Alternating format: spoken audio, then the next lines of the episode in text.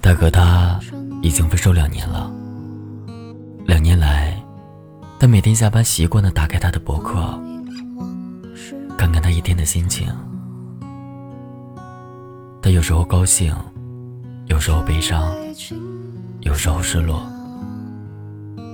他只是静静的注视着，不做一点评论，甚至删掉了自己的浏览记录。直到有一天，他博客上挂满了他的婚纱照，下面有一行小字：“我嫁人了，不等你了，不更新了。”